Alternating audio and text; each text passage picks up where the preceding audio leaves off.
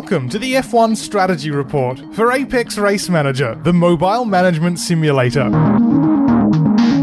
On this week's edition, the Bahrain Grand Prix, Kimi Raikkonen goes missing at Ferrari, and McLaren goes missing to Fernando Alonso. That's all to come in this edition of the Strategy Report.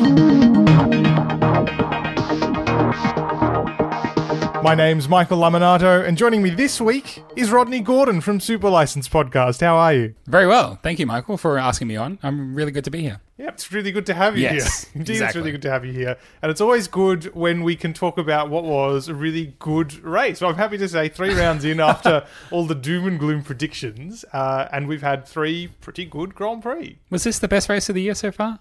I'm willing It's to up say there. yes. It's up there. yeah, it's definitely uh, it's in yeah. the top three. Yeah, good result. Yeah. I mean, it's, it's great. I mean, if you're if you're Sebastian Vettel right now, there's Mm. no way you would have been dreaming for two wins out of the first three races. No, definitely not. And possibly on Mercedes' part, not thinking they'd have dropped two wins out of the first three races, given that they've had three years to get used to only winning. No, it really reminds me of where uh, Mercedes were at the start of 2013, where they were just starting Hmm. to work things out. That's where Ferrari feels like they are right now, and Mercedes may come back at them, but yeah, there's just something's in the air, isn't it? Hmm, something is in the You air. You can smell it. Oh Lord! Uh, now, if we look over the race weekend, there are a couple of key points, uh, and we talk about the narrative of the season. We've got three races down, and how that might go forward. I think what is worth noting is that as much as the races are close in qualifying, we're still seeing that Mercedes qualifying power unit advantage, are we? Because it was the biggest, I think, qualifying gap of the year. Um, between Mercedes and the other cars, and it was a one-two on the front row rather than Ferrari breaking into that. Yeah, but it was still a bit of a mixed, unexpected result with Bottas getting it and Hamilton not. So, Yeah. I mean, by no means is everything still going smoothly, even in qualifying. Even when they're dominating, they're still not getting their way 100%. Yeah, exactly. And it was a good pole for Bottas as well. Yeah. Sometimes we forget. I mean, he's been around for a while and he's been highly rated for long enough, and now he's in a Mercedes drive, but he doesn't doesn't have those milestones yet. He So had to remind pole, the team. They were like, yeah. Yeah. that's Paul. He was like, hey, guys, that's my first one. This is my first. Get pumped. Get around me. Come on. So he was key. As, was as excited as Finnish people can be. I think they asked Well, yeah. in the press conference afterwards. Vettel asked, "Is there a word excited in Finnish?" And he said, "Oh, I don't know." so No, I think I think Heikki Kulta confirmed that it was Yeah. huge in Finland. Huge news. who's also been, just as an aside, rocketed into a rock star He status. This Finnish journalist, nowhere. lovely man, but He all of a is. sudden everyone's talking about Heikki Kulta He was the big winner of qualifying, wasn't he? more than anyone else. So good on you, Heikki. But uh, we move on to the race. Weirdly enough, even though everyone was very excited for Bottas's pole, and indeed, I mean, for the first time as well, I was excited by, by the prospect of uh, a new race winner, which is a rare thing in Formula One. Yeah, I mean, Bottas. It, it was Bottas's uh, lead to lose going to, into Mm-hmm. turn one. Obviously, no one really expected. I don't think for it to be Bottas, uh, Vettel, and then Hamilton going to Q1. Or Mm-hmm. once we got through Q1, so yeah, Hamilton had his work cut out today. But Mm-hmm. yeah, I mean, it's it, it's been a while. I mean, I, I can't even think of the last time uh, Finn won a race. It's been a long time. I guess it's been three or four years at least with with Raikkonen. Everyone Mm-hmm. thought that he would be the next guy to strike, but Bottas is just he's kind of turned it around a little bit. But then in the space of 24 hours, they've they've gone well. He's taken the pressure off himself by beating Hamilton to pole, and then he just had such a lackluster race. Couldn't get it right. I know we'll talk about all the reasons why, but just it seems like he's gone from quite optimistic, answering some of his doubters, to completely 180. the Yeah. And it's sort of ironic that the the pole for Bottas and obviously a pole for Mercedes turned into a bit of a double edged sword because in some respects having pole and, and leading into the first corner kind of cost Mercedes the race, which is not normally the way it happens. Well, I mean, there was a safety car, there were strategy calls, which is what this thing's all about. But yeah, I mean, it, it definitely didn't go the way it needed to. And I mean, Bottas just must really be gutted because he had his best chance yet of the season to prove the doubters wrong, but couldn't do it. And um, yeah, it was such a funny middle, st- such a funny first stint, such a mm-hmm. funny first stint. So much could have happened, and then after the mm-hmm. safety car. It all looked like things had gone either good or bad, depending on who you were. exactly. And I don't think the commentators could really tell. They were like, "This mm. really helps Mercedes," although they both got jumped by the guy mm. behind him, so that's a bit strange. Yeah, exactly. It was difficult to read for everyone. Mark of a good race, I suppose. It started uh, on the grid for Bottas, though, his woes, because Yes. a generator of Mercedes failed or it didn't work. It broke. Uh, which meant they couldn't reduce the pressure in his tires, which meant his tires were Brett, ex- explain to me how that works because surely they have checks. And surely there's so? a manual way that they can fix this. Remember when they used to give out penalties for having the wrong tire pressure? Yeah, I know, right? Now it's like, whatever, doesn't matter. Can't you just do the trick you do with your car and just take the little cap off and squeeze the valve? But apparently not. It's not scientific or precise enough for Formula One. Even the new tire pressure ones have a little beeping thing that goes off when it's at the right, the ideal temperature, Exactly. the ideal pressure. Unbelievable. they really just need to get some average like servo designers down there. Yeah. Everyone can get a little air pump. It'll No, work out but the, I mean, the other thing about uh, Vettel jumping Hamilton was that the team couldn't just tell Bottas, uh, we, we stuffed up your tires. Mm-hmm. It's affecting your performance, and Hamilton doesn't have that issue. Please let him through. Exactly. They couldn't do that because Vettel was in the way. And so we saw after the first few laps, uh, the top six, in fact, because we also had Red Bull Racing all of a sudden in the mix, if, if only temporarily. It was incredible. Yeah, within a couple of seconds. In fact, there was one shot uh, you know, on one of the laps where you could see all of these teams in one. Which I can't remember the last time we had three competing teams for a win in one camera shot. 2012. Yeah, well, yeah, it was good times, good memories. but they're getting a little distant, a little bit hazy. But now we had in this had it in this race, but it did mean everything kept close together, like you said. And we saw again though that Ferrari in particular was able to travel really, really close behind Valtteri Bottas. Yes, there was a pace differential, but on the other hand, not quite big enough that Vettel could just make the pass. Yeah, well, there's still this question mark about uh, performance, type, type performance. What can Mercedes do when there's Mm-hmm. warm temperatures? Are they going to blow through their tires? And Mercedes and Ferrari don't seem to be, even if they have the pace in qualifying to get ahead of them. The hot races are always going to help uh, Mm-hmm. for Mercedes. You can think ahead to Barcelona, Singapore, all those races where uh, Mercedes have got going to have their work cut out for them, even if they get pole. Mm-hmm. But um, I mean, it was always uh, Ferrari. The the race was on for them, whether they were leading or not. They were always going to try the undercut because it's so powerful here. Mm-hmm. And when Vettel pitted and the safety car came out, it didn't really even matter because Vettel had done enough Mm-hmm. at that point to get himself ahead. And then we get through the safety car period, and Vettel's, you know, it's Vettel's controlling the race from that point. And for once, we see in a situation where strategy is decisive, and Ferrari didn't blow Yes. it completely. Unlike all of the opening races of last year, where Ferrari was in a similar situation, being quite close, and then completely undid themselves. I don't want to jump too far ahead to talk about Raikkonen, but it does seem Yeah. Mm-hmm. like Ferrari are getting the calls right for Vettel, but wrong maybe, or not optimal for Raikkonen. So is it that they've gone from not being able to run their strategy across the whole team to just focusing on one guy and being like, Mm-hmm. Well- let's get it right for him, and the other guy, he's even running? I don't know. Yeah. Well, to be fair, Raikkonen sort of elicits that kind of "Where is he?" response.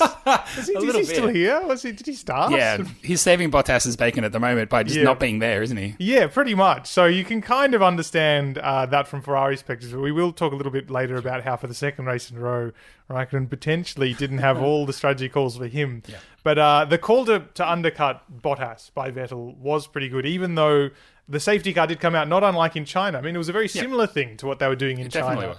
Whereas in China, the safety car really neutralized the whole advantage. But Vettel was so quick on his first sort of lap and a half on the super soft, so when he pitted on lap 10, that there was no way a safety car was going to undo Valtteri Bottas's uh, disadvantage in this sense. uh, I think it was three seconds quicker on that one clean lap he got before the safety car came out, which well put him under the, the stop time. But what we also saw in the safety car was one other potentially decisive thing, and that was Lewis Hamilton slowing down who he thought he was racing at the time, uh, Daniel Ricciardo, uh, who, which he was subsequently penalised for five seconds. And I do note that uh, some websites are, are running a poll as to whether or not that penalty should have been imposed, but it Oh, really? seemed fairly open and shut. These wouldn't be British websites, would they? Oh, I couldn't say. Okay, fair It's enough. Well, to know. Yeah, I mean, I don't know if it was just a blunder from Hamilton. Obviously, he was trying to hit a delta, and he said uh, after the race that he was trying to hit five seconds. He got up to 4.7 seconds and thought he was clear. I thought he had it done. Might have even been pushing a little bit more than he needed to. Maybe he saw Ricciardo in his, his mirrors or what, but just got it completely wrong. Uh, forgot the rule book for one minute. And Hamilton has these 1% moments where even last year we saw three or four times he got reprimanded by the stewards where he's obviously the 99% champion. but there's those one, one percenters where he just loses his brain and just doesn't remember the rules. They're just they're simple rules. I can't wait for the Hamilton movie, The 99% Champion. Not rush, but very fast. Very fast. 99% of rushing. Yeah. Um, but he makes these silly errors every now and again, and it, it was so costly today. And everyone's asking after the race, well, if it wasn't for the five seconds, would you have won? Which is a neat excuse for him. The problem is that it was a problem that he caused himself. Um, yeah. Uh, and I'm sure that, uh, Hamilton will say, yeah, you know, I've been stacked in the past, and it's it's it's it's always goes against me. That's he, he always tries to create that narrative of like I'm the victim, I was been robbed. um, yeah, but I mean, when you cause the problem yourself, I just don't know. I just don't understand it. But Mercedes split the strategy as well, which is really interesting. So uh, I wonder whether if Hamilton was in front, whether they would have split the strategy Yeah, or not. Well, We'll never know, but we can speculate. That's our favorite thing to do. in that's fact, I think that's what we're here for. So Yeah. I think what is interesting, you you note the 99% champion thing. If there's one thing, like if we want to talk about this race and extrapolate it into a championship idea, if there's one thing Vettel doesn't lack, it's that extra 1% in the sense Yes. of knowing regulations and, and being able to understand strategy that's Yeah. happening outside the car. I mean, to, to perfect contrast mm-hmm. is Vettel overtaking two cars on the Mm-hmm. Yeah. Mm-hmm. entry of the pit lane, uh, not under safety car conditions, because Yeah, he yeah. Mm-hmm. knows the regulations so well. He knows he can do that, and Hamilton doesn't. Yeah. but um, I mean, I mean, you can just see after the race too that Vettel's just chomping at the bit to get into testing. Hamilton, Mm-hmm. I'm sure, is rolling his eyes and wondering, like, making a playlist that he's going to listen to in the car, you know, and that's the difference at the moment. But the results are showing on the track. Mm-hmm. I think. Yeah, and that will be interesting to see how it unfolds. But as you say, Mercedes split their strategy at this point. Hamilton went on the softs, Bottas went on to the super softs. And what was meant to be critical here, Bottas, by the way, in second place behind Vettel, so potentially, or yes, Covering the leading. Mercedes, but yes,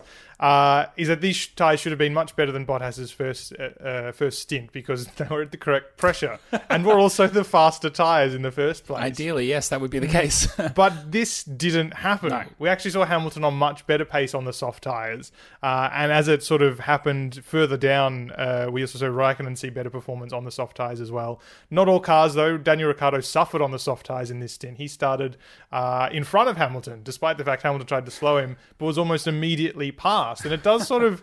Raise the question. I mean, tire. Uh, this sort of demonstrates that teams are still getting to grips with these new tires, not really fully understanding them. Yeah, as you say, Ricciardo not very good on the soft tires. Hamilton electing to go on the soft tires at the end, even though he only had 16 laps to do. Mm-hmm. Some other drivers are doing 25, 26 laps on the super softs. So, I mm-hmm. mean, it's all over the place.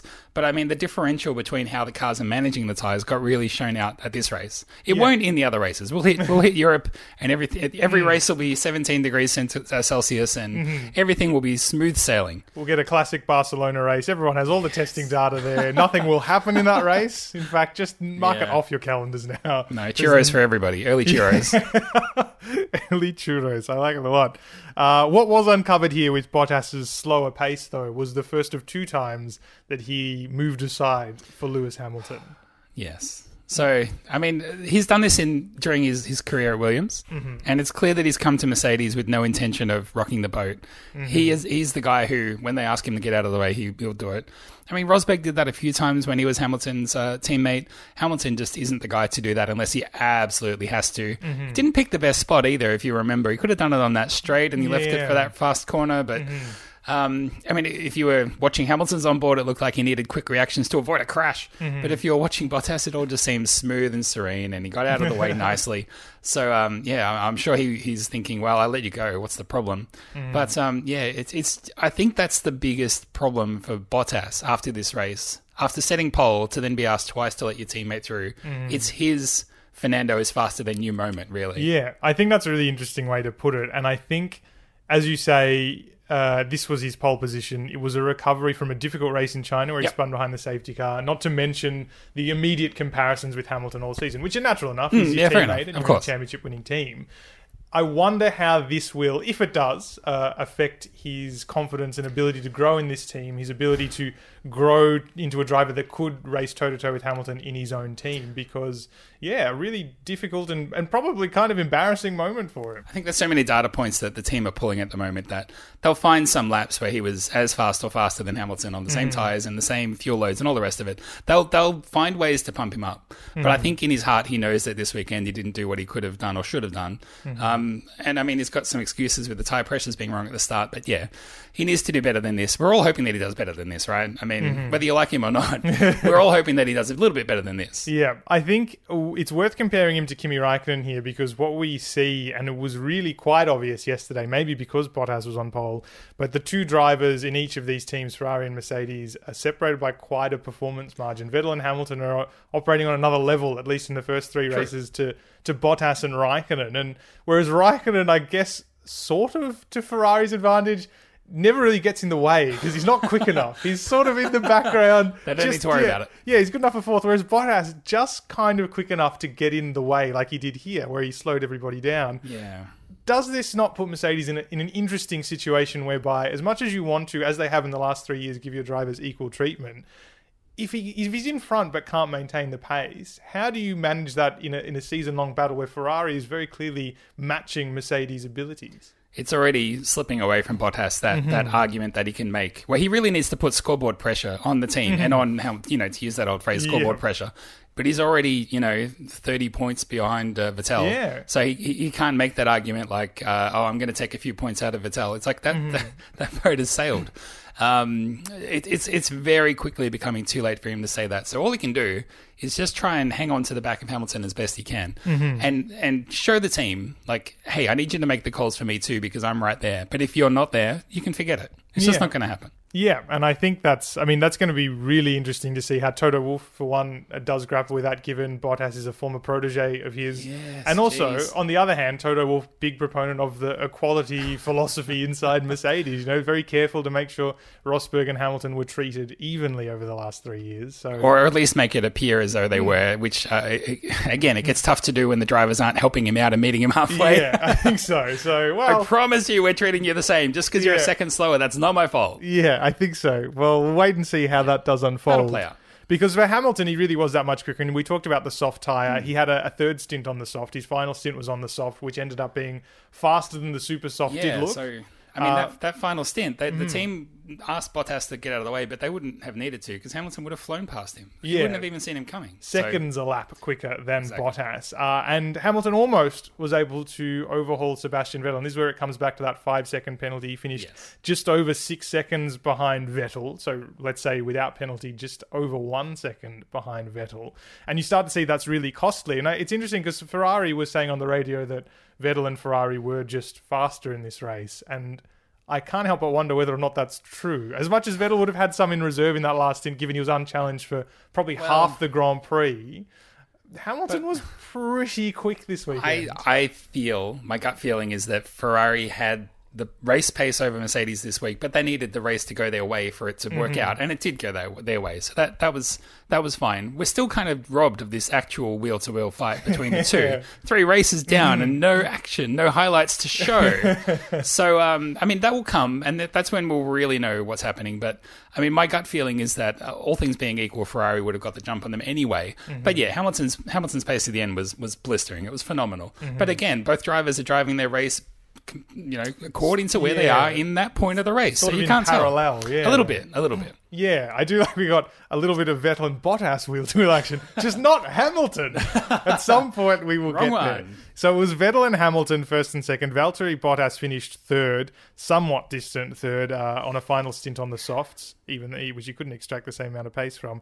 Kimi Raikkonen was fourth. I want to talk briefly about Kimi Raikkonen because he was a bit nowhere in the first half of the race and then came alive in the final stint. His problem, and he admitted this, he had a terrible first lap. He dropped two places, including one to Felipe Massa, who was very sprightly this weekend for a former retiree. He, he was up and about Yeah. for sure, but he was getting amongst it. Like I caught, like just rubbing shoulders with the big guys. Mm-hmm. Um, yeah, I mean it's it's just unforgivable from Raikkonen. You can't lose those kind of places. Mm-hmm. You need to be hanging on to your teammates, not falling behind the slower guys. Um, yeah, gee, he just makes it hard for himself, doesn't he, Kimi? Yeah, I think that's a problem. He makes it hard for himself, and we see this. I want to talk about this maybe in a little bit of the context of Red Bull racing from a good few years ago. You remember Sebastian Vettel and Mark Webber, where as much as they were, let's at very least say nominally treating them evenly, the more Vettel outperformed Webber, the more there was sort of an emotional distraction towards Sebastian Vettel. I wonder how much of this is similar in Ferrari. Now, Kimi Raikkonen's got a big fan base. Everyone loves Kimi. He's been Ferrari for ages and ages and ages. But the more he underperforms, the less favorable treatment, if you can use that phrase. And I don't mean sort of like favoritism, but he gets from the Ferrari people. And we saw this in China where they pitted him later than he probably should have been. Yes, they were trying for a one stop. But we saw it again here where he was showing no reasonable pace at all in his middle stint on the super softs, and they waited too long to pit him because on the softs, he was amongst the quickest drivers in that last stint on the track. In fact, he almost passed Bottas by the end of the race. So there's And I think he set the fastest lap in Australia when the race was done and lost. So Yeah. I mean, he, he's got pace when he needs it. When he's told he can do it, Mm. he, he, he's allowed to, and he can turn the wick up when he when he wants. Obviously, I think he sort of doesn't still like this modern era of Formula One where you've got to save fuel and you've got to look after your mm. tires. And even though that's been sort of lessened a little bit with the new regulations this year, I still just think he just gets the sads when things don't go his way. There's no doubt, though, the team need to do a little bit of a better job in helping him extract the maximum, and that mm-hmm. might just spark a bit more interest and a few more fast laps from him. But it's a it's a combination of things, I think, from him, and obviously he's getting old. His mm-hmm. motivation's like, like his, his, his motivation is fading like grandma on a mm-hmm. Sunday afternoon. Like it's just not it's just not there. Mm. So I mean, they need to do everything that they can to keep his blood sugar levels up and his interest levels up. And if they don't, we see the kind of results that we saw this week. Yeah, I think so. So he finished fourth, uh, which means he scored enough points for Ferrari to ensure, despite the fact he finished behind everybody else, uh, that they go three points up in the Constructors' Championship, Yes. while Vettel holds, as we said, a seven point lead. And then Ricciardo finished fifth, kind of in no man's land. Not really close to Raikkonen, and Massa behind him wasn't that close to him. And he struggled a lot. We touched on it earlier. His middle stint on the softs was no good. It was terrible.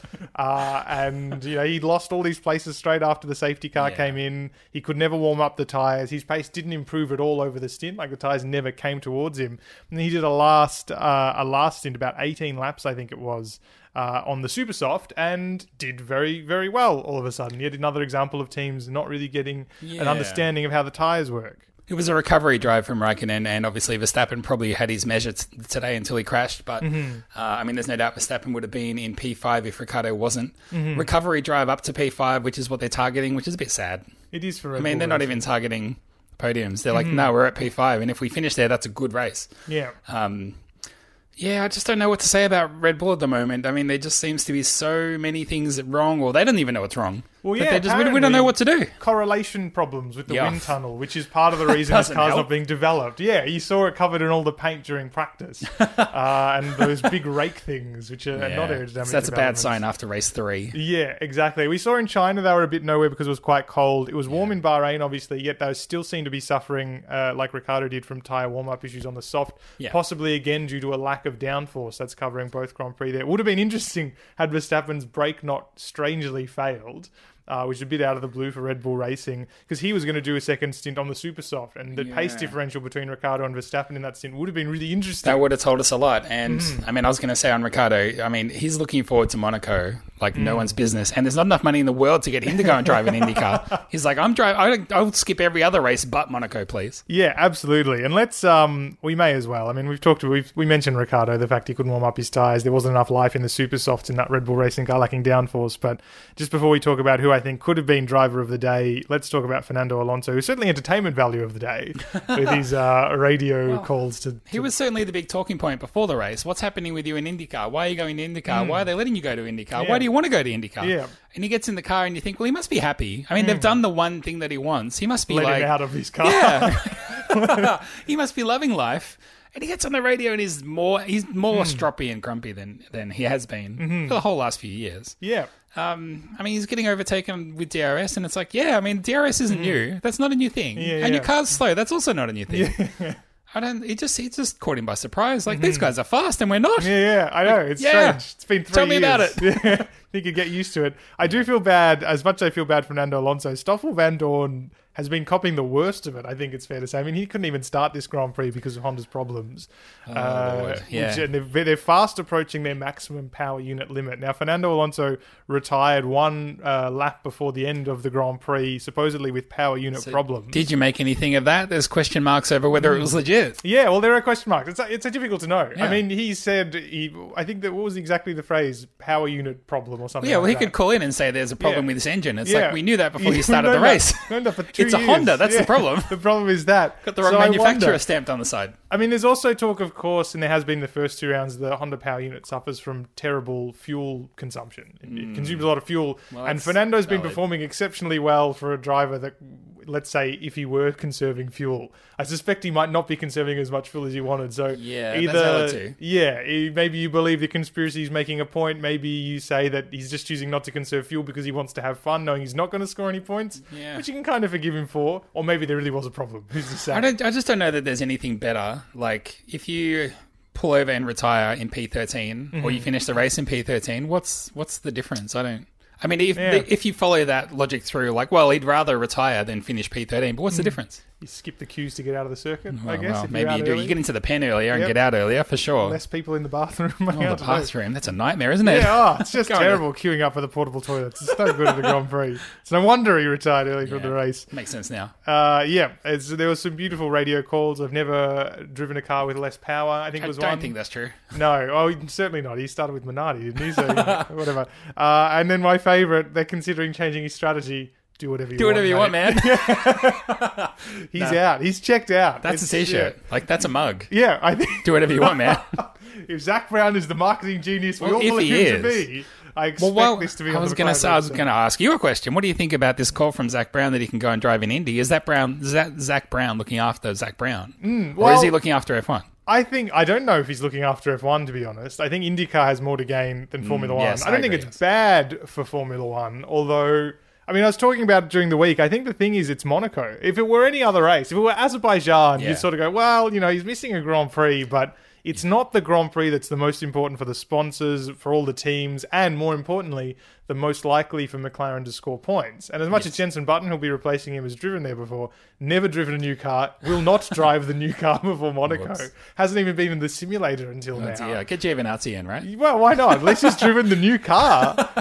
But I, it just seems really strange. You can't help but acknowledge it's a contract year. I think Eric Boullier said every team's allowed to use whatever tools are in their arsenal to renew contracts. So he did mm. hint at the fact that this could be a bit of a sweetener. But I mean, I don't know. It's great for Fernando to have a go at Indy. I Yeah, like I- the idea of F1 drivers driving other categories, but to miss Monaco just adds an air of suspiciousness. Well, I think it's good for F1 to have an F1 driver do this. It's the real return to the old days, the 70s, Mm. where drivers would just disappear for a month and did who knows what and return and show up in Spa and pop it on pole. It's good for Indy to have, you know, a talking point, a big Mm-hmm. Yeah. Mm-hmm. talking point. How's this F1 guy going to go? You think you're so big? You're in now, Yeah. you're in our home turf now, mister. Yeah. Um, and I think it's really good for everyone, basically, except for Monaco, where the driver's like, Mm-hmm. Yeah. nah, I don't really care if I Yeah. drive here or not. That's not a good look. I so, so. I mean, I, I sort of flip flop on whether I like Mm-hmm. like or, or dislike Monaco. When it comes around, I love it. The rest of the year, I'm like, it's too slow. You can't overtake, Mm-hmm. Yeah. and it, the cars have outdeveloped it, and all the rest of it. But I think Monaco is the big loser in that one. I think so. I do think it is, as you say, it's sort of good to see this uh, older era, if you like. It's rare I say, oh, it's good we're back in the good old days, but it's, nice to see. It's a Yeah. throwback attitude. Yeah, I mean, I, I loved it when Hulkenberg went to Le Mans. I think it was a great shame that Formula One didn't capitalize on that. I mean, Yes, where else can you say, guys, never won a Formula One Grand Prix, rocks up to what's meant to be the fiercest race in the world on his weekend off and wins it, like first attempt. What a great story! so, I mean, if Alonso manages it, it'll be another great story. And I think at least F1's now in a position to capitalize on that True. with new commercial rights holding. And there's one more driver I want to talk about, and that's Sergio Perez. Now, we all lauded Max Verstappen in China because he made up, I think it was nine places in the first lap, which is pretty impressive. Yeah, not bad. Make no bones about it, and made up 13 over the course of the race. Perez made up 11 over the course of the race. He got five on the first lap, six in the first five laps, uh, and then, yes, he had some help from the safety car. But the Force India that's sort of been a little bit on, a little bit off so far this season, uh, certainly to what is a really clean Grand Prix in Bahrain where there was no you know, weird no Friday practice or rain or whatever. They weren't really there in qualifying. But Perez, really solid drive, uh, very straightforward, super soft, super soft, soft stint. But it shows once again, I think, that compared to sort of older versions of Perez, this guy is super mature, manages the car very well, and also shows Force India is a team that knows what it's doing. Yeah, well, definitely they do, and they definitely should be up there mixing it with Williams. That's where they belong. They've got the Mm-hmm. they've got the performance to do that. These kinds of tracks will will suit them, and it, it Mm-hmm. definitely suits Perez's uh, driving style. He can look after the tires. He was on the podium here a few years ago Mm-hmm. in 2014, so he knows how to drive here. This is one of his favorite places. But I mean, the other thing about Force India, I mean, Ocon did pretty well. Yeah, but well, there is still that disparity between Perez and Ocon, and there's a disparity between Hulkenberg and Palmer. There's 3 or Mm-hmm. four teams where you can look at that are like that. There's a younger driver and a, a guy that sort of threatened to crack into those top teams, but never really did it. Mm-hmm. Even, uh, I mean, even Haas is the same.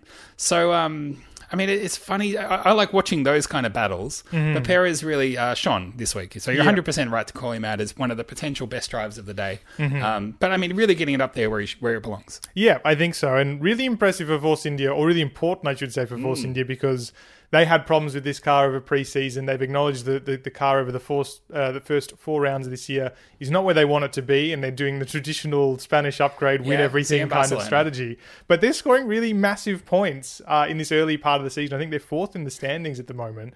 So by the time they do get that apparently very well working car uh, plugged in in Barcelona, this could be again a really, really good season for Force India. It could easily be, and they're just that little team that could, and they just keep popping it in and climbing slowly, slowly. Slowly. and in five years' time, we'll be sitting here talking about Yeah. how Perez, uh, you know, is potential world champion. Will it be for Doubtless. India? That's gonna happen. Who knows? I don't know. Well, it's Ferrari seat probably available at the end of the year. Who's going to say? Who's going to say? you will. Yep, I've already have. I already have, in fact. Uh, that was the Bahrain Grand Prix. Really good race, really interesting strategy involved, uh, and for once in well, a very long time, it was a perfectly judged strategy call from Ferrari, almost undone by a safety car, but pulled off nonetheless. That won Sebastian Vettel this Grand Prix and puts him back at the top of the championship table. It's been good to discuss it with you, Rodney. I'm hope I hope I'm hopeful the next time you're on, we also have a great race because I feel like last year we had you on for a couple of boring ones. I can't remember. Oh, you know, it, it comes and goes, swings and roundabouts. Yeah. As long as just keep having me on, and it'll. I'll make the races better by my attendance on this podcast. Well, I can't turn you down on that, Rodney. It's been a pleasure. Pleasure.